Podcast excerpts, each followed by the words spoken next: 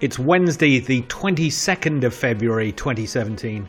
I'm still Robin Yellow, and this is Techtasm, episode 46 Chinese Chips. And with me again, because nobody else wants it as much as he does, is James Woodall. Hello, hello, Mr. Yellow. This is one of the very few times I can actually physically see you while doing the podcast. It is. We are in separate rooms of the uh, yellow castle and nuclear bunker, uh, but there is glass separating us. Two panes, I hasten to add, to uh, ward off snipers. Uh, well, James, this week we're going to take a look at Xiaomi, who want to get in the business of making their own silicon. A YouTube star gets into hot water, and now you can give the finger to your Chromebook. And we'll be judging these stories and a couple of others to see if they are a TechTasm, which is a blend of tech for technology and TASM for phantasm, something existing only in a person's mind. So without further intro, let's get on with the show.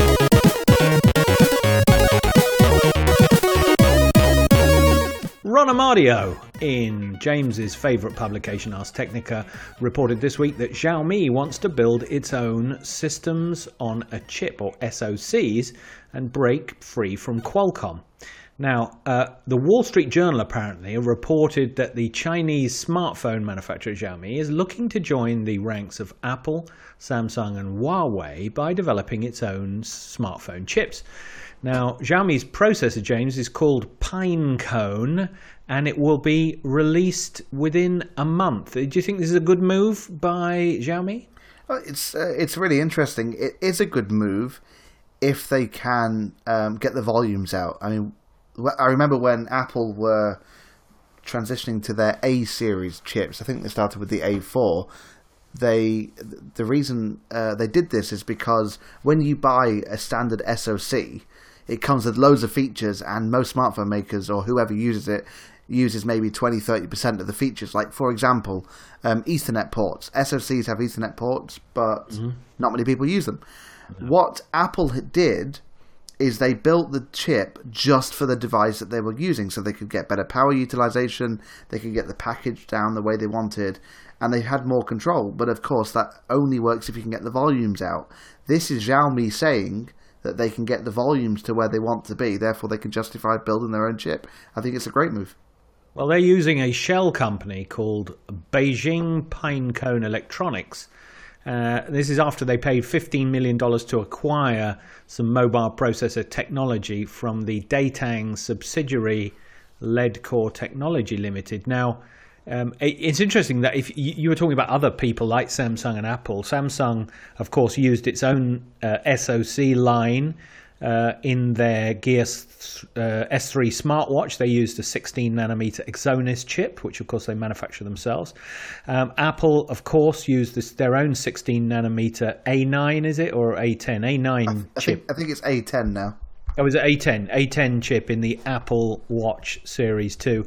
And as you say, you know, the ability to optimize the hardware for the device is the key to it. Does that improve? I mean, if, it, if the device is optimized for the hardware that it's running in, does that improve the battery life as well?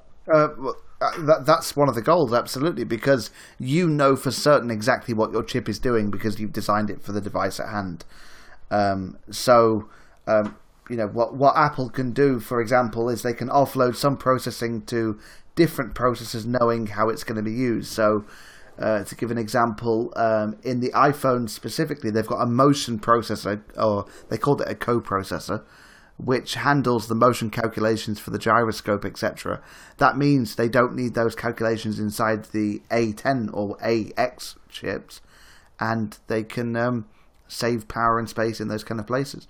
So, um, but surely it's a very expensive business, isn't it? A fabbing your own chips, which is no mean feat. I mean, they're all based on the same fundamental ARM design, but then, as you say, putting all that effort to to change the design to optimize for the hardware platform, and then fabbing it as well, which is, I mean, that's a billion dollar business, isn't it? Fabbing chips. Uh, absolutely, and that's this is Xiaomi saying we're betting on our smartphones. I mean, what what what better way to do that than by building your own processor? Well, Xiaomi have nicked everything else from Apple, haven't they? So uh, this doesn't surprise me either. they may or may not have nicked everything else from Apple. That's just my opinion. Um, but look, um, I suppose the tech-tasm here is should these mobile phone manufacturers be sticking to the marketing and design of the actual hardware, case, glass, that kind of thing? Or, or is it best practice for them to move into the chip design. But yeah, I do worry a little bit that there's going to be, you know, this patchwork quilt of chip manufacturing facilities, just manufacturing a chip for one thing. And actually, you don't, as consumers, we don't get the, you know, the ultimate best chip. Qualcomm have got their new 835, which is a chip which will work in a phone and a laptop and a Chromebook and anything you like. Thank you very much. Uh, and it, and it, obviously, it is while it is not not optimized for any one of those platforms, it contains within it a lot of innovations which will be lost if you get in the business. You know, these smaller companies get in the business of designing their own chips. What do you think, James? How are you going to call it? Um, I think this is definitely not a tech-tasm. Um, Apple have proved that they can do it really well. Samsung uh, Samsung's strange actually because they do it for themselves, but they also sell their own chip. Um, but yeah, they uh, sell it to other people, don't they? Yeah, exactly. Uh, so, uh, but I think I think this is a I think this is a good move. Xiaomi are doing really well. Not copying from Apple that would be controversial. Um, admiring what they do um, and doing it themselves. So, uh, hey, if it works for Apple, why can't it work for Xiaomi? Well, imitation is the sincerest form of flattery. Let's move on. Okay, so I've got a bit of a double YouTube story here. First off, BBC, our favourite journalist, nameless Jono Droid, uh, they do write some great articles. She's fantastic. Um, has um, written about PewDiePie, the um, largest YouTuber in terms of subscribers. Has been you mean dropped, largest by weight? largest, not necessarily by weight, by number of subscribers. Um, uh, they've been dropped by Disney um, for anti-Semitic comments. So effectively, this this chap, uh, Felix is his real name, um, worked or was associated with Maker Studios, who basically pay YouTubers to do YouTube things. Disney bought Maker Studios a while back, I believe, and um, this guy likes to be controversial, and I think he basically went a bit too far, and they've dropped him. And what he did, what the final straw was he paid two Indians through Fiverr, which is a crowdsourcing website, to dance around a sign that said "Death to all Jews," and effectively he um, he claimed it was because he was showing how crazy the modern world is and how you can do anything online for five dollars. But uh, I think he just went a bit too far. What do you think? Yes, the, possibly the excuses of a world class backtracker. However, I would say if you delve a little deeper into this story, first of all, you know, to our to our listeners, PewDiePie is one of the biggest stars in the world, and one of the, what I what I mean by that is in in the crucial under twenty five bracket, he's one of the biggest stars in the world. Now, what he does, he's this Swedish guy, lives in Brighton, I think, um, that swears. He plays video games, watches things, does things, and just swears a lot. Um, but he makes fifteen million dollars a year just through YouTube doing this. So you know, he sounds well, he may swear a lot uh, and be, as you described him, James an idiot. Uh, he's a $15 million idiot. Now, because of the Maker Studios relationship, Disney never had a direct relationship with him. They sort of inherited him through their acquisition of Maker Studios. He was never simpatico with the Disney brand. That was never going to be an association, I think, which would stand the test of time. Uh, and uh, uh actually, I think having seen what he did with the Fiverr and the two Indians and the uh, the sign that they held up, um, it, I think he was being ironic. It's difficult to tell, I suppose, to read him as a YouTuber. It's he, you know he doesn't bear the hallmark of, of sincerity that people of not of his generation can actually necessarily penetrate and see through. Um, I think he's the actually now I look at it, while he what, a lot of the stuff that he does is silly um, and bordering on stupid. Um, I think he was sen- sensitive and intelligent enough to know that what he was doing was ironic, and his audience, I think, is sensitive and intelligent enough to actually see that irony too. And I think the only people who couldn't see it were maybe executives at Disney. Um, so my sympathies lie with PewDiePie, or as you described him, PewDiePie. Yeah, well, I'd never really heard of him before this. I mean, I'm not under 25. Um, it wouldn't be the first time that corporates have bowed to parental pressure.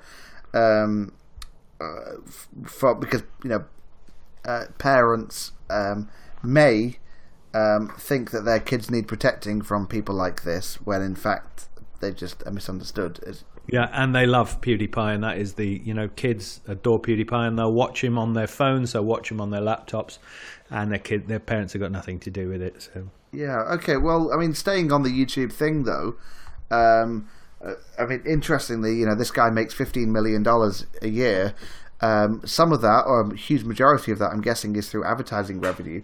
And YouTube has announced uh, last week.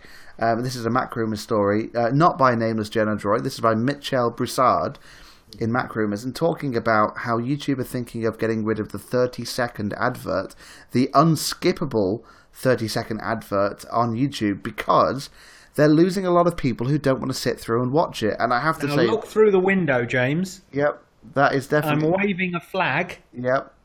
in celebration of the death of the unskippable 30 second ad. It is really, really annoying. And um, I have to say, I definitely close YouTube videos and switch to ones that I'm not going to get an advert on. Yeah, correct. Um, so do I. Or, or I'll, I'll, I'll even switch to ones where you can skip within a few seconds, or refresh the page to see if it actually gets rid of the. Because if you refresh the page uh, for that for that video with the unskippable ad enough times, it won't show you it. Yeah, it's um, it's definitely annoying. Um, but um, what uh, what people are saying is, and there's a quote here from uh, Callum McCahon, a strategy director for Born Social, is saying that this is the price that YouTube is willing to pay to keep people watching. You know, um, because at the end of the day, people are skipping them. It's upsetting them, and they're moving to other services um, where they um, where they don't need to do that. I mean, YouTube is rolling out actually YouTube Red, which is a premium subscription service that helps people avoid adverts. And I have to say, I'm quite a fan of the idea of the paid internet to avoid. You know, I would gladly pay Google five pound a month, let's say, to um, avoid adverts, and they don't track me. I'm I I um, I have a subscription to Wikipedia because I use it a lot, and uh, I appreciate there's no adverts there on Wikipedia.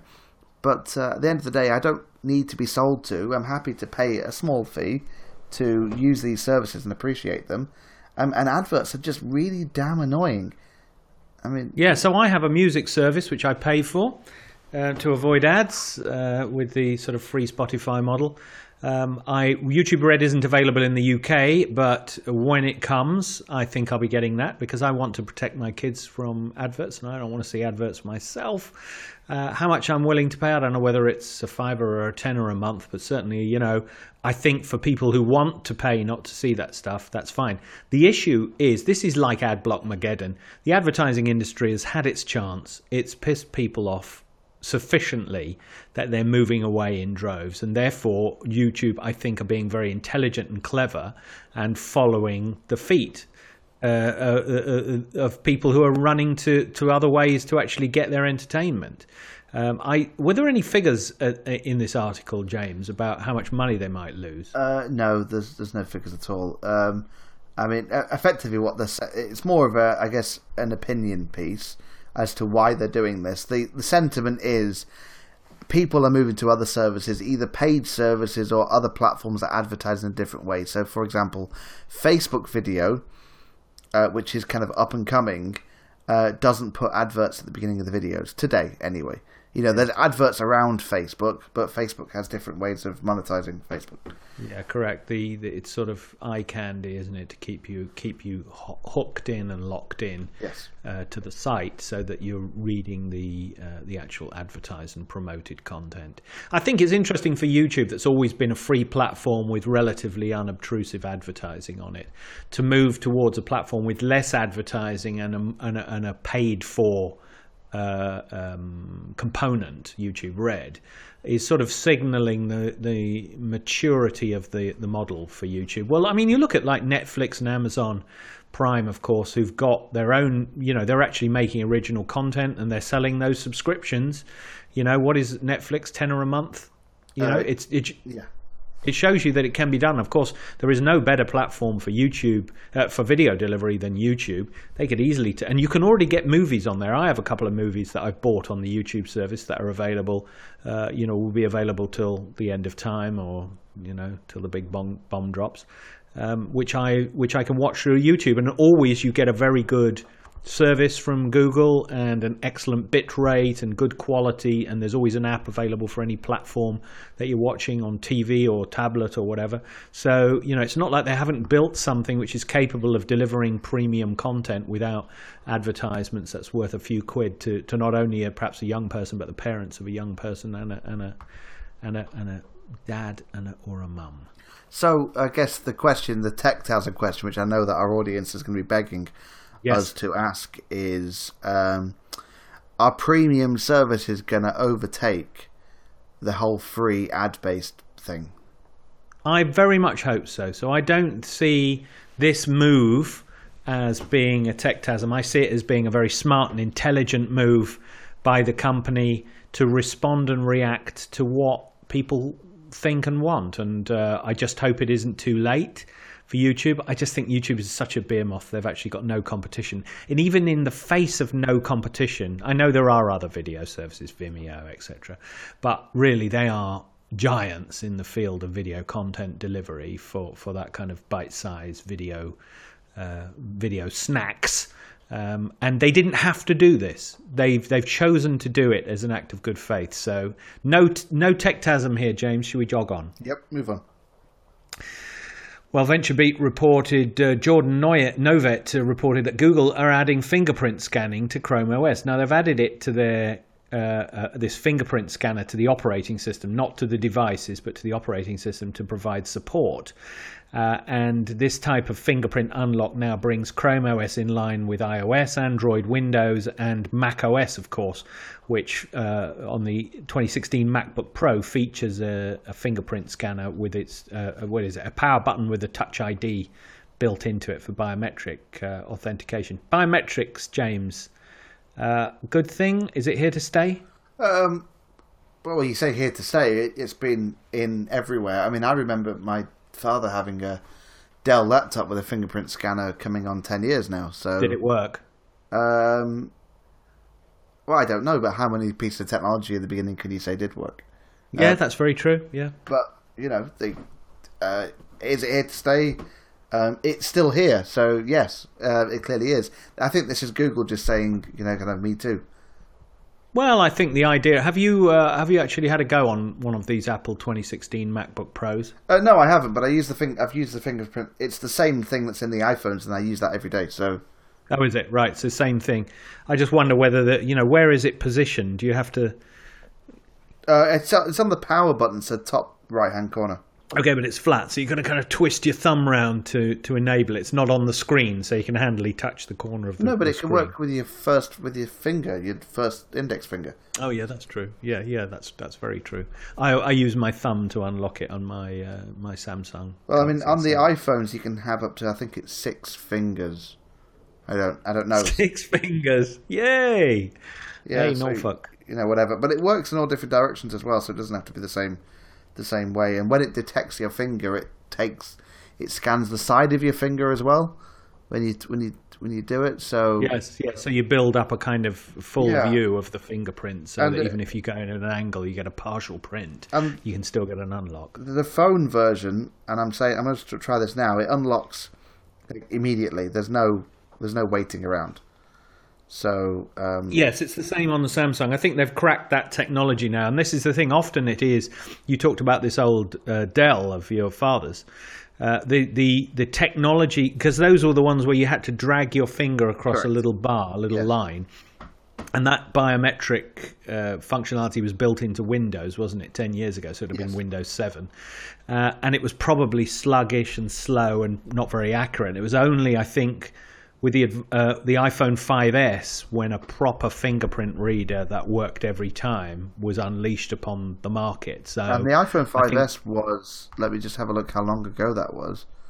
Um, I think that was at least four years ago now, wasn't it? I mean, you know, so it's been around. No, no, we can count it back, can't you? We're on seven, so you got seven, Six, 6S, six, 5S. So it's four years. Yeah, you're absolutely right. Yeah, of course.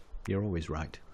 well, I do think they, since they've actually made the technology work now, uh, that they, fingerprinting is generally here to stay. But what about biometrics in general? Things like iris scanners, Um, I don't know what else. What, you know, things you lick, look at, facial scanners, facial recognition.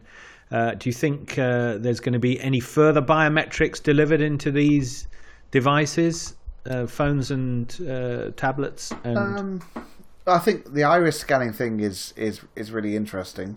didn't wasn't there one on the Note Seven? Uh, I think There was an iris scanner on the Note Seven. I think that was its its its little feet janky feature. uh, yeah, I think I think I think there was. I think um, it just used the camera to establish a do a very quick picture because of course you can get a sort of near infrared scan out of a, a you know a Sony camera sensor that's built into a mobile phone which will give you a little bit more detail and accuracy on the iris. And of course with the ability to focus at very short ranges you could just hold it up to your eye and it would take a picture. I don't know whether it was actually doing proper iris scanning which i think requires illumination or whether it was just looking at the shape of um, your eyes or something I more don't, I, don't- I, I don't know. I mean, um, I've just done a Google search Iris Scanner Note 7, and then one of the first ones that come up is why I stopped using the Galaxy Note 7 Iris Scanner. Um, so it's always good when you do that. You think, oh, wow, this feature must be great. Okay, mm, maybe not. Well, somebody will come up with it. I mean, ultimately, the fingerprint scanner is good enough, isn't it, to give you that convenience and level of security. Oh, hang on. It's just about the lag, isn't it? It That's does say here, though, wearing glasses or contacts when unlocking your device or verifying your identity may cause the device to have difficulty recognizing your irises. Yes. I, I mean, if that's the limitation, it ain't going to work. I mean, how many people wear contact lenses or wear glasses? I mean, Yeah, most people. Well, again, I just think a little nodule on the bottom that you lick, and it does a DNA scan. What do you reckon? Let's move on. oh dear. Okay, is there a techtasm here? No, there's no Techtasm here. I think they are here to stay, aren't they? Because the technology's been perfected, the scanners have been perfected, and they're now ubiquitous, and we expect them to be there. So I'm not surprised by any of this. There's no Techtasm here, James. Okay. Well, let's move on to the uh, final story. We got to find one at least this week. Please give me something. Okay. Well, thi- well, hey, this is a good contender. Okay, James Vincent in Circuit Breaker, um, uh, is part of The Verge, is talking about um, Jide, their new operating system that is basically Windows 10 Continuum for Android. now, Jide, we talked about Jide on a previous show, didn't we? It's a desktop version of Android. Yes, it's got things like window docking. It's got a start menu. It supports keyboard and mouse, that kind of stuff. Um, so they're calling this feature Remix Singularity. Remix OS, of course, the name of their operating system. And this feature effectively allows you to plug a display, a, a large display, into your smartphone, um, and you've got yourself a full PC, sort of, uh, running Android, of course. Well, Remix, which is a PC version of Android. Now, It's windowing, isn't it? Effectively, it's a windowing system on top of your existing Android apps. Is that right? uh, that's that's exactly it. So With a file manager. Yeah. Uh, yes, of course. So they're copying, if that's the right way, uh, Microsoft with Windows 10 Continuum, which is effectively the same thing. If you've got a Windows 10 smartphone, um, I'm sure all three people out there are shouting and screaming, saying, "Yeah, I've got one." And you can plug in your smartphone into a external monitor, and you basically get a full desktop-like experience. Obviously, it's not the complete operating system because Windows 10 for phones is not quite Windows 10 in the same way that Android is not quite well Windows. so uh, I guess um, it's interesting, but Some companies have had a go at this before, though, James, haven't they? Canonical tried tried it with Convergence or whatever it was, sure. um, and then there were the Asus PadFone range of phones where you snapped it into a dock, uh, and you got a, a sort of desktop thingy going on. I'm not sure it was. I think it was just a big phone display, um, I- and then Yeah. Yeah, go on. I'm not sure about this because this requires you to have a phone running Remix OS. Right, but isn't Remix OS just stock Android with some extra features? Sure, but how many people buy a phone and change their operating system?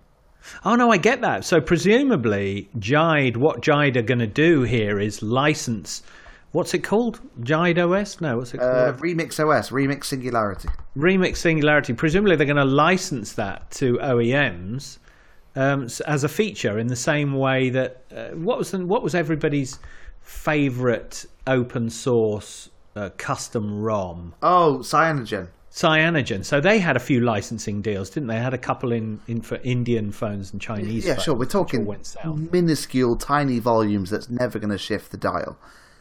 Um, they need Well, unless somebody nails it, of Um, course. uh, yeah, absolutely, but um, it's a, it's a, I don't know, it's a big Do deal. Do you not like the idea of being able to do this? Think about it. I mean, your Android phone is perfectly adapted to lasting all day, being in a form factor. I mean, my, the chip in my Android phone is faster than the chip in my um, Chromebook that I'm recording this show on. So it's not like the power isn't. yeah, but the battery is going to just. Yes, but presumably when you plug the thing in, it will then um, uh, you you plug it in to actually get the video display out onto a monitor. You can also feed power back through the well, presumably it's Well, em- it doesn't look. The, the photo they've got doesn't look like that. The photo they've got looks like a just purely output. The it looks because HDMI doesn't. Okay, I'm. There's some kind of converter box, isn't there? Yeah, There's sure, like an but, but MTP cable coming HDMI out of it. from the display back to the host doesn't provide power. No, it doesn't. Host provides the power, which it won't do in this case. So you're just gonna suck your battery life. Okay, but here's another way of looking at it, right? So there's a lot of phones with USB Type C. Correct. Which can do provide data and power in large quantities in both directions. So there's a perfect, you know, maybe it's just the little gizmo, you know, if you've got a monitor which will take a, you know, uh, display link over a USB C and chuck power down the cable again, there you've got a situation where you plug your phone in and boom, your desktop comes up. I, I suppose for me, the question is, how does this play into things like Magnolia or what, what's it called? The new Android Fuchsia. Fuchsia. Play, how does that play into Fuchsia? How does it play into Chrome OS? How does it play into Google's own plans for Android? Um, I, I just, I, it, I think this is a technology demonstrator. I think their exit strategy is to be bought by Google for having innovative ideas and a good PR function. Agreed. Uh, so, but I Techtasm. think that's a. Te- I, I think it's a. I think that's a techtasm. Well, like Jide, OS itself, before when we previously reviewed it, this has got um, the word Techtasm included in the branding. Um, so I think everything they do will be a Techtasm, which is why we love a Jide story on the show.